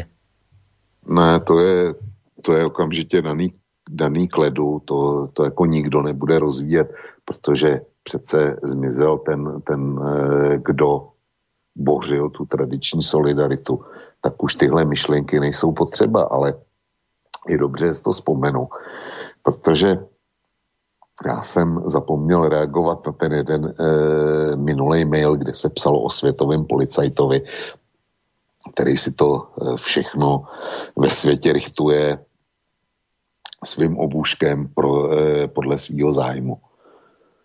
Znovu opakuju, věc ze včerejška, já nemám žádný problém s tím, že americký prezident razí heslo America First. To já být američanem, to jsem říkal včera, taky být američanem, tak přesně tohle bych od svého prezidenta očekával. A já to očekávám i od našeho prezidenta, já to očekávám od našeho premiéra, eh, ty jistě od eh, vaší prezidentky, vašeho premiéra taky. Já to očekávám i od eh, vedení Evropské unie a vedoucích evropských státníků. Jenomže jaká je realita? My bychom měli razit, razit heslo Evropa first a důsledně na něm trvat. A když mluvíš o NATO, tak na to by nás mělo chránit před eh, akutníma hrozbama. Jenomže nic z toho se neděje. Evropa není schopná se ubránit, eh, se ubránit náporu migrantů. Srovnej, srovnej to eh, s politikou Spojených států, konkrétně prezidenta Trumpa. Ten prostě řekl, že zastaví migraci a, a opravdu teda, co mohl, tak stavěl, stavěl tu zeď s Mexikem. Nejenom to, dotlačil Mexiko k tomu, že a na to včera, na to včera taky reagoval jeden z posluchačů, nebo to byl Charlie, to byl Charlie e, z, ze Spojených států. Říkal ano, e, Donald Trump nejenom, že, že teda postavil zeď, ale do, dotlačil i Mexiko k tomu, že Mexiko velmi bedlivě dneska střeží svoji jižní hranici a nepouští na svý území eh, migranty ze střední Ameriky. Všech těch Hondurasů, Guatemala, Panam a tak dále, a tak dále. Čili Trump dokázal nějakým způsobem omezit příliv migrantů a dotlačil k tomu, že mu dneska jeho jižní, problematickou jižní hranici střeží i Mexiko. Co jsme dokázali my eh, v ohledně migrantů? Nedokázali jsme nic. Eh, Turecko uplácíme, Libie je rozvrácená a když náhodou eh, libijská pobřežní stráž dělá svoji práci a dostane od Evropy vybavení, tak evropský neziskový a humanitární organizace se proti tomu staví, že libijská pohraniční stráž chytá, eh, chytá čluny z migranty a vrací je zpátky na, na libýský území. To jsou eh, a mluví o tom, že to je, to je antihumanismus a nelidský zacházení a tak dále. Trump tohle vyřešil a my v Evropě nejsme schopní hlídat svoje, svoje hranice a nejsme schopní vyvinout na ty země, kudy, kudy migranti do Evropy proudí zejména, tak nejsme schopni eh, vyvinout eh, účinný tlak. Vedle toho, když Turecko chystá průzkum nebo provádí průzkum za účelem naleži, nalezení ropných a plynových ložisek na území členského státu Evropské unie, konkrétně Kypru, tak my, Evropská, celá Evropská unie není schopna tomu Kypru poskytnout v jeho životně důležitý až existenční záležitosti, poskytnout mu účinnou pomoc. Kypr není členem NATO, čili nemůže se, nemůže se odvolat na NATO, nehledě k tomu, že by to byl stejně spor mezi dvěma státy NATO a tady, pro, eh, tady je v regulích NATO, že podobné konflikty eh, pakt neřeší. Ale zůstaňme o Evropské unie. Máme, máme životní zájem jednoho z členů a Evropská unie není schopna vyvinout zásadní tlak na toho, kdo eh, ohrožuje jednoho z jejich členů. Takže když Trump dělá toho světového policajta v zájmu, eh, dejme tomu, té doktríny America First, tak já bych chtěl, aby to samý dělala Evropa. A bohužel to se nestane, protože Evropa má dneska zase důvod se vrátit k tomu původnímu, velmi pohodlnému způsobu života, kdy Evropa panáčkovala podle toho, jak eh, ve Washingtonu pískali. A Washington jí za to tu hodnou Evropu hleděl po hlavě. Takže my se vracíme do tohohle módu, který, který je pro nás velmi problematický. Já bych chtěl, aby Evropa, eh, když už teda funguje jako jeden celek v uvozovkách, tak nechť tak vystupuje i na veřejnost. A nech tak hájí zcela nekompromisně e, zájmy celku i každého z jejich, z, je, z jejich jednotlivých členů. Tohle bych očekával. No, ideme ďalej. Ja to už začínam usmievať, lebo pozerám na ten čas, že pomaly už ani tieto maily nestihem prečítať v tom dvojhodinovom čase, čo som si myslel, že máme vybavené za chvíľu.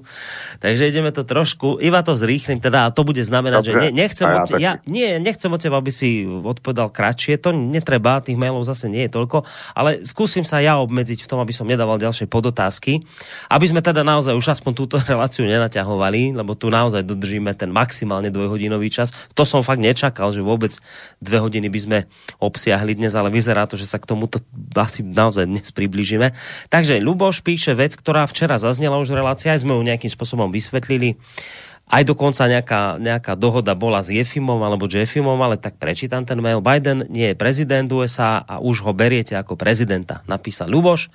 Včera sme o tomto hovorili takže tu asi nemusíš, alebo teda ak chceš, tak můžeš zareagovat. Jenom velmi krátce. Včera eh, posluchači, kteří se dovolali telefonicky, tak bazírovali na tom, že soud v Pensylvánii zastavil eh, nebo eh, zabránil guvernérovi v oficiálně vyhlášení výsledků. Dneska na spravodajských agenturách je jiný výstup, že odvolací soud toto zrušil.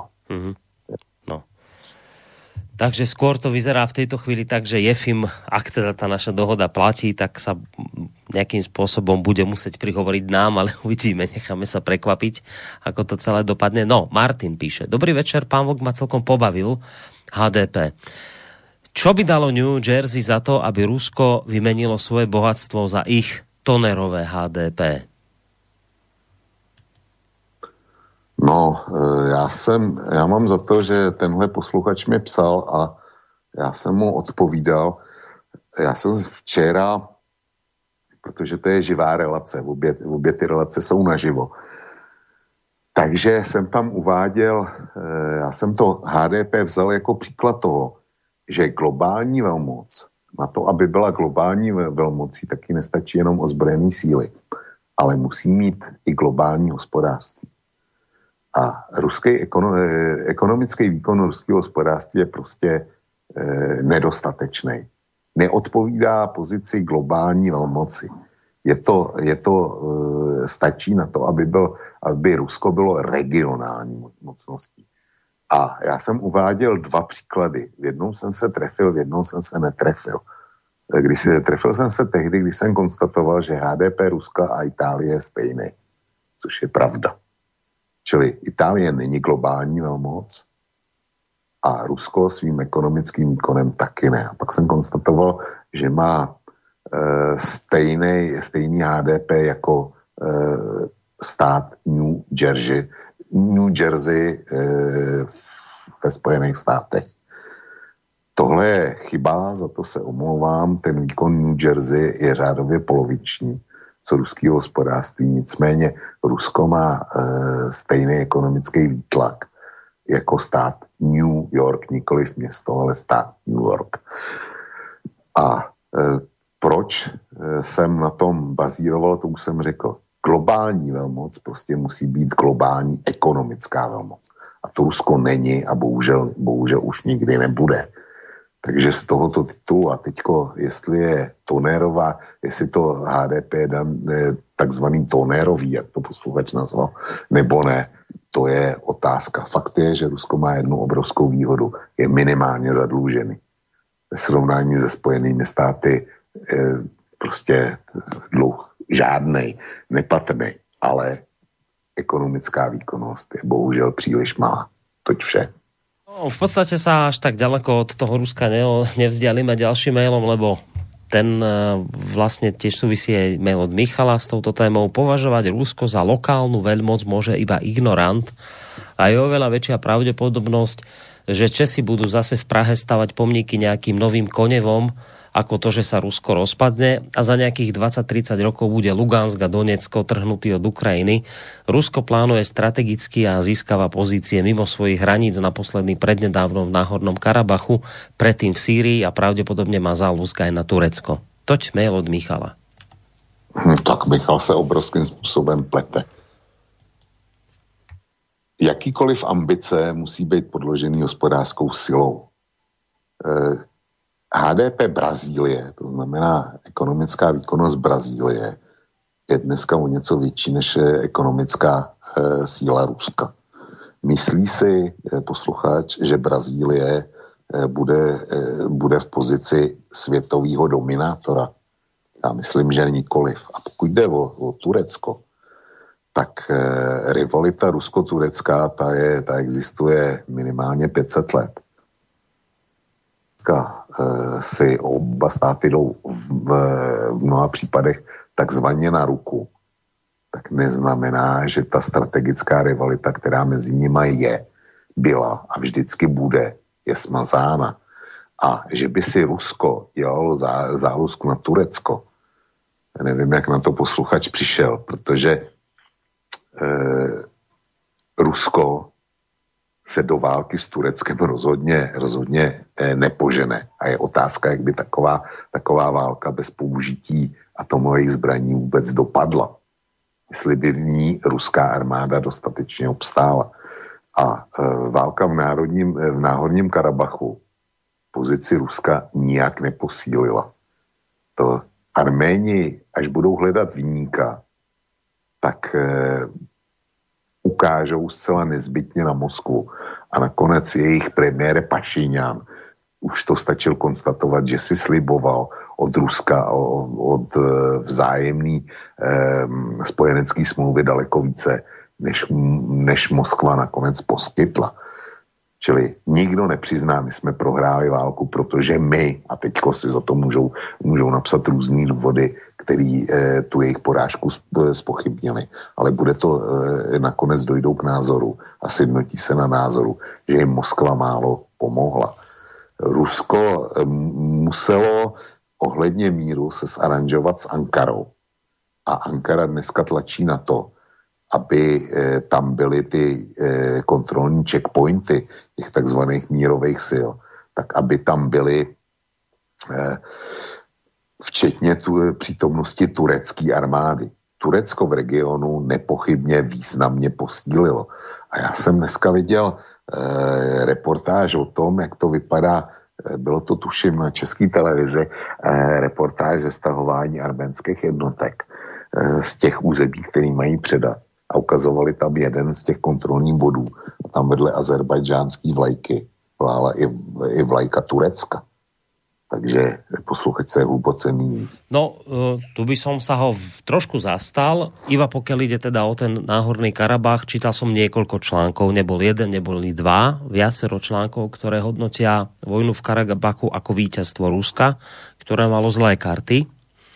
Nakoniec to sme spomínali aj v tejto relácii, si to hovorila celkom presne, že Rusko na jednej strane priateľ s Azerbajdžanom, ktorému Azerbajdžan nič zle nerobil, na druhej strane zmluva s, s Arménskom, aj keď tam platí, že na náhorný Karabach zmluva nikdy nebola, iba na obranu Arménska. Ale tu je kľúčová postava práve spomínaný premiér arménsky, pán Pašinian, ktorý vyšiel z, z takých tých pouličných protestov z nejakej tej farebnej oranžovej revolúcie proti rusky nastavený ktorý nakoniec e, prosil Rusko o pomoc, hoci teda Rusko nemalo dôvod ani žiadnu zmluvu podpísanú na obranu Náhorného Karabachu. No a že situácia, podľa tých komentárov, ktoré som čítal ja, je tá situácia v Arménsku taká, že je dnes Pašinian, opakujem, ktorý vyšiel ako protiruský kandidát z farebnej revolúcie, neobľúbený, a ľudia ho chcú zosadiť a hovoria o ušej spolupráci s Ruskom. Teraz ja samozrejme neviem to zhodnotiť, do akej miery je to pravda alebo nie. Ja som tam nebol, ale z komentáre, ktoré som čítal ja, a nebol jediný, sa to konštatovalo takto, že Karabach je v podstate víťazstvo Ruska, lebo sa Putin v podstate zbavil a zbavil No, zatiaľ Pašinian je premiér, ale prostě ten premiér je maximálně neobľúbený už v tejto chvíli v Arménsku, čiže sa zbavil prostě protivníka, ktorý mu vyšiel z nejakých pouličných protestov a navyše Arménsko dnes volá po väčšej spolupráci s Ruskom. Toto je akoby tá hlavná pointa, pointa tých komentárov, ktoré som čítal ja. No jo, ale zaplatilo za to, za to tím, že Turci získali daleko větší vliv v Azerbajdžánu, než tam měli před tou válkou to pro Rusko rozhodně není dobrá zpráva. No No, Ty isté. Arméni, ty Arméni na ně byli odkázaní tak jako tak. Jo. Ale, ale e, Turci obrovsky posílili v Livově e, v Baku. Jo. No, vieš, len zase, keď to dáš do toho kontextu, ako sme sa o tom bavili aj my v, pre, v tej dávnejšej hodine vlka, že tí Rusi majú zlé karty v rukách a hodnotili sme to spôsobom, že nech sa na to pozrieme z akého uhla pohľadu, akého chceme, tak tam nič dobré ne, vyhrať nemôžu, tak podľa mňa s týmito zlými kartami zahrali maximum, čo mohli. To je pravda, s tím souhlasím. No. Dobre, ideme ďalej. Uh, Johnny písal ešte včera, ja len toľko k volajúcemu z Kalifornie, že porovnávať internačné tábory pre Američanov japonského pôvodu a volať to koncentrák v tom nacistickom zmysle slova môže len blázon. Môže žiť v Kalifornii aj 50 rokov, ale evidentne netuší, prečo to Američania robili. Nech si naštuduje napríklad diverzné operácie amerických Nemcov za prvej svetovej vojny USA a tak ďalej. No, toto bola reakcia na poslucháča z Kalifornie. Neviem, či chceš k tomu reagovať, alebo ideme ďalej. No, mně se ta Johnnyho, Johnnyho reakce nelíbí. Ten posluchač z Kalifornie nám volal sám dobrovolně a zaplať pámu za to, že volal, protože vnesl eh, do toho prvek autenticity a znalostí reálí, který my nemáme. A ty internační tábory, já jsem o tom taky hledat, co četl, tak koncentrák vyhlazovací to nebyl. Ale že by to bylo příjemné místo na život, tak tomu to mělo taky hodně daleko. Uh, ďalej tu máme mail od Pavla, kritický, zdravím pánové, to už se nedá poslouchat, Vlk síce nemá angličtinu, ale svoje pocity tu prosazuje jako fakta, už mi připadá jako brok pitlík, všechno znám, všechno umím, všude jsem byl, ať si zjistí, jak volební lístky v jednotlivých státech vypadaly a jeho názor na úlohu Ruska se nedají poslouchat. Víš vůbec něco o technologickém vzestupu Ruska? Myslíš si, že hypersonické zbraně uplácali z hlíny, z Volgy. Víš, co je potřeba, aby toho dosáhli a to, a to není jen Rusko. No tak eh, posluchač má právo na svůj názor, já mám právo na svý názory a tahle relace, do téhle relace si mě pozval pan Boris Korony, tak to majitel nebo spolumajitel slobodného vysílača. Eh, jeho právem je, je pozvat si, koho on uzná za vhodný a jestliže uzná za vhodný mě nahradit posluchačem Pavlem, tak já to samozřejmě budu bez mrknutí oka respektovat. Ale dokud tohle bude relace, kterou on vede se mnou, tak já budu tlumočit e, s dovolením svoje názory a to, e, co jsem si nějakým způsobem naštudoval a jsem zvyklý s pramenama pracovat velmi důkladně. No a pokud jde o tu, e, o tu ruskou e, technickou úroveň, tak kdyby byla tak špičková, jak se posluchač domnívá, tak by jistě Spojené státy a Západ neměli sebe menší šanci e, s embargováním různých dovozů do Ruska. Já Rusko nepodceňuji, jsem ten poslední, e, kdo by to dělal, protože Rusové e, dokázali úžasné věci. Nicméně, stačí se podívat na něj, když mluví o zbraňových systémech, který byly v poslední době oznámeny, tak se stačí podívat na to, jak některé projekty reálně dopadají.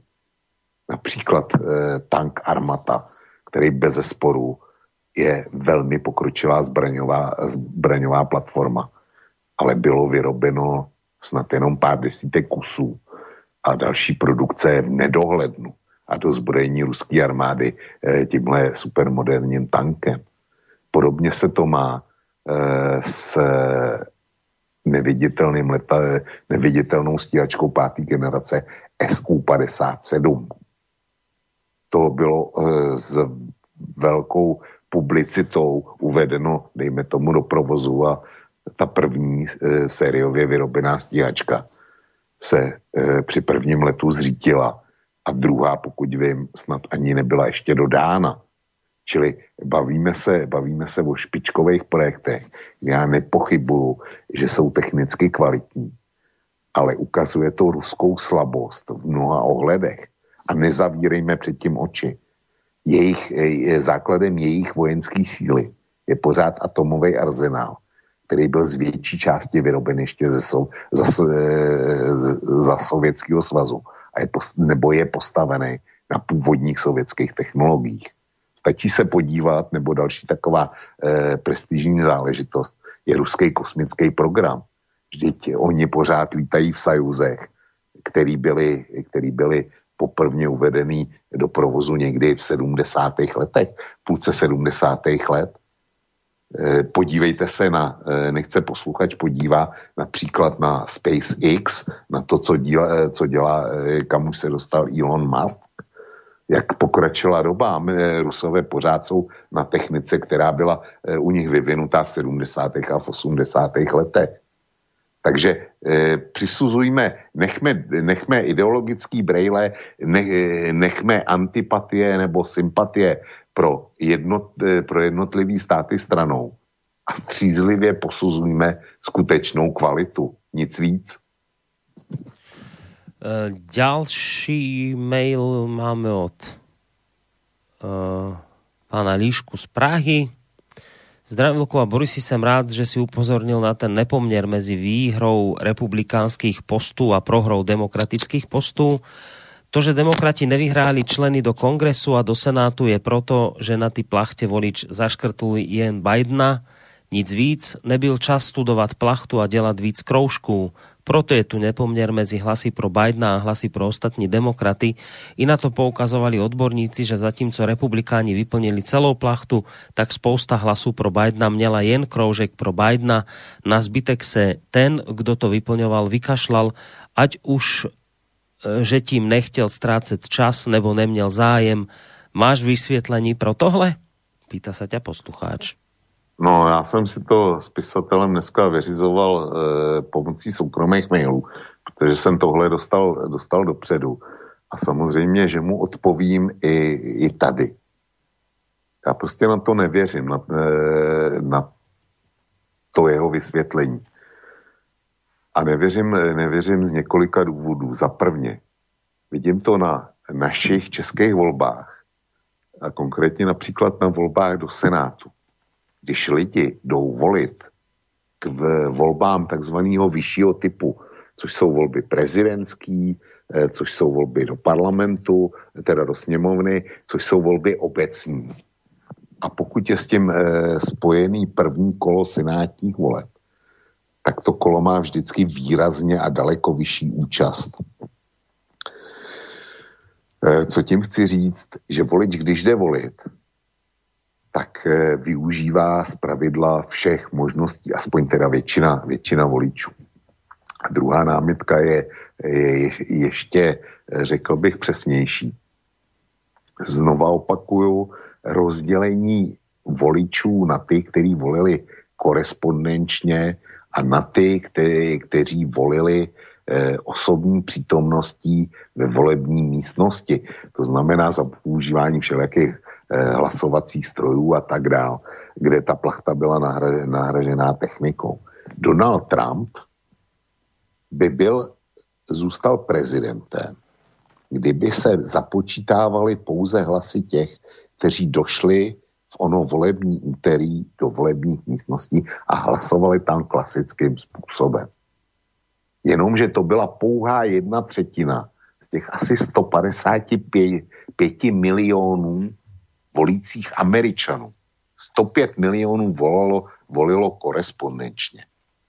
A posluchač se mi snaží vnutit představu, že ti, kteří volili doma v klidu korespondenčně, si vzali tu plachtu, neměli dost času, nebo nechtěli se s ní natolik zabývat doma v klidu, takže zakroužkovali jenom, jenom prezidenta Bidena a to ostatní pominuli. Pominuli svou eh, volby do svý obce, to nechali stranou, pominuli eh, volby do sněmovny reprezentantů, pominuli eventuálně volby do svého státního kongresu nebo svého, svého guvernéra, pominuli volby, pokud volili i senátora do kongresu, to všechno jim bylo úplně jedno, protože se děli doma v klidu a neměli na to čas a zaškrtli jenom, jenom teda e, svého kandidáta do prezidentských voleb. tomu přece nemůže, nemůže posluchač sám věřit. Čili tolik můj názor. No, dobré. Pomaly sa blížime k záveru relácie, ale už sa aj maily míňajú, no. už máme len posledné dva zo včera. Uh, veľmi sa mi páči obsah vašej strany. Uh, počkaj, to je iný, toto nie. Ešte tuto. Je ešte tento Lajči z Prešova píše. Je ešte tento americký sen udržateľný dlhodobo? Alebo je to už iba raz taká pomalá stagnácia do nepríčetnosti? Sám netuším a prajem nám všetkým aj Amerike veľa, veľa morálnej zodpovednosti a duševnej prítomnosti, aby my deti Európy sme neplakali za strateným otcom, ktorý nikdy nerozdával cukor, ale dbal nad slobodou európskych národov a ich občanov, aby verili v americký sen a slobodu ducha, cnosti a morálky, aby sme raz všetci boli slobodní. Tak Lajči zapýta, že či je tento americký sen udržateľný dlhodobo, alebo je to už len taká pomalá stagnácia do nepríčetnosti? No, eh, já si myslím, že on se bojí právě té stagnace a že eh, té pomalé smrti. A já bych to viděl úplně stejně. Uh, že už teda osud spečetený. Eh, víš, velmi často, když, když někdo posuzuje Ameriku, tak volí srovnání se starověkým Římem. Jo. A nenajdeš nikoho, kdo by řekl, Amerika je ve fázi, dejme tomu, velkých e, císařů, e, jako byl Julius Caesar, nebo ti, kteří přišli, Tiberius a tak dál, kteří přišli bezprostředně po něm. Trajan, který rozšiřovali impérium. Tohle není případ Ameriky. Já si myslím, že my máme Eh, co dočinění eh, s říší římskou někdy ve čtvrtém století našeho letopočtu. Hmm. No a pozerám posledný mail od Martina, taký dlhší. Včera večer som... Uh, jej, počkaj, to je to je, to je, to je vlastne už z dnešného dňa, čiže to čítať nebudem, lebo by som porušil pravidlá, takže tento mail už čítať nebudem, lebo by som potom samozrejme by sa hnevali iní, ktorí písali a ich mail som neprečítal. Takže vlastne tým pádom sme maily vysporiadali a tým pádom dôvod našej relácie sa v tejto chvíli končí, prečo sme ju Boris, Borisku, ja sa, te, ja sa te zeptám, kolik tam máme těch mailů z dneška? Uh, vieš čo, ale to boli, ja som si tie maily aj vymazal hneď, lebo aby mi tu ne, ne, sa nemiešali s tými, ktoré som mal z, z, zo včera, takže som to, ktoré prichádzali, tak som ich prostě dával preč, takže ja už ani nemám, ale nebolo to niečo také, že by to neviem, nejak extrémne teraz vadilo, že som ich neprečítal, lebo ne, ne, ne ako proste neviem, no. Mazal som ich preč, takže nemám ich už ani, keby som aj chcel. E, víš, já mám za to, že příště to uděláme, zorganizujeme trošku jinak, že to nebude přímý vysílání, mm. ale že aby jsme neměli tenhle problém a posluchači se necítili ukřivděný, že to asi přetočíme a ty to v půl devátý prostě pokud, pokud to nastane, tak to jenom pustíš do eteru a bude. To zase neviem, či by to technicky bolo až tak možné, keďže stade to sa aj vysiela. No, ne, neviem však to, či to nie je zbytočná komplikácia prednatáčať, čak keď si, dobře, keď si dohodneme, dobře. pozri, keď si dohodneme pravidlá, že sú takéto, že začítajú len maily zo včera, tak podľa mňa to poslucháč je schopný pochopiť, môže sa na to síce nevať, ale tak keď chce e, odpoveď e, v danej hodine vlka, tak treba písať čo najskôr mail. Ak ho neprečítame, tak dostane mail na druhý deň. A keď chce znova sa niečo spýtať, tak počká týždeň na ďalšiu reláciu. Čiže podľa mňa sa to pochopiť dá a keď sú nejaké pravidlá, tak ich podľa mňa treba dodržiavať. Ja by som to zbytočne asi nejakým prednatáčaním relácií nekomplikoval, lebo to by bola zase zbytočná ďalšia technická starosť, mám taký pocit. No, takto mi to vychádza. Dobře, ty si náčelník, ty si pošmistr. Tak, dobré, dobré. Tak sa rozlučím s tebou. No, myslím, že túto celkom generálku máme celkom úspešne za sebou. Uvidíme, ako nám to vlastne aj vyjde v tých ďalších reláciách. Tá tvoja situácia zrejme bude ešte pokračovať ďalej, čiže budú tie hodiny vlka zatiaľ dvojhodinové, takže môže sa z toho titulu diať situácia, ako bola aj napríklad včera, že všetky maily sa neprečítajú. Ak sa všetky maily neprečítajú a bude nám to umožňovať lebo ešte je taká vec, že v soboty kolega v takomto čase vysiela, kolega Hazucha, takže ak bude v tomto čase vysielať, tak by sme si túto poštáreň alebo listáreň možno dali v nejakom skoršom čase. Budeme informovať poslucháčov prostredníctvom nášho programu, treba ho sledovať, ale ak teda minimálne, kým bude tento stav trvať dvojhodinových uh, hodín vlka, tak budeme to takýmto spôsobom riešiť potom v ďalší deň v tejto listárni alebo poštárni za tých pravidel, ktoré sme si tu stanovili. A, a myslím, že máme generálku úspešne za sebou. Tak ti ďakujem veľmi pekne, Ločko, za dnešok. E, Borisku, nemáš za co, já si myslím, že jsme to posluchačům byli dlužní a že to, že to zkrátka byla nutnost. Takže přeju tobě i posluchačkám a posluchačům eh, pěkný zbytek víkendu, máme první advent, tak si ho užijte v klidu míru. A za týden nashledanou dobrou noc. Tak to bol Vlčko z portálu Kosa. Vlkovo bloguje v rámci dnešnej vlkovej poštárne alebo listárne. Som si všimol, eh, že tie že tá východoslovenská pesnička poslucháčov celkom potešila zrejme aj v tom zmysle, že práve ty si si ju dal u seba ako hymnu svojho portálu, to samozrejme nejedného Slováka poteší, keď toto občan České republiky urobí. A keď sme si už tak hrali na tú východoslovenskú nótu, alebo nôtu, tak si tak zahráme v závere tejto našej, tejto našej premiérovej relácie. Pekný zvyšok večera a pekný zvyšok aj víkendu vám praje. Boris Koroni, majte sa pekne. Do počutia.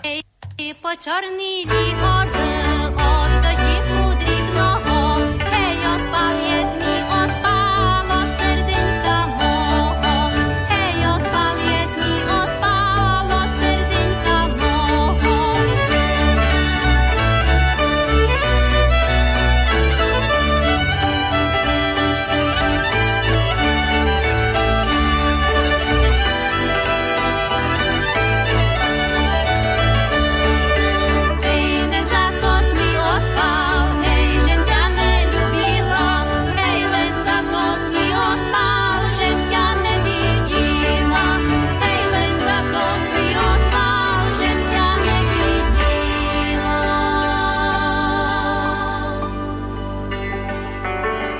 Pozor, teraz to príde.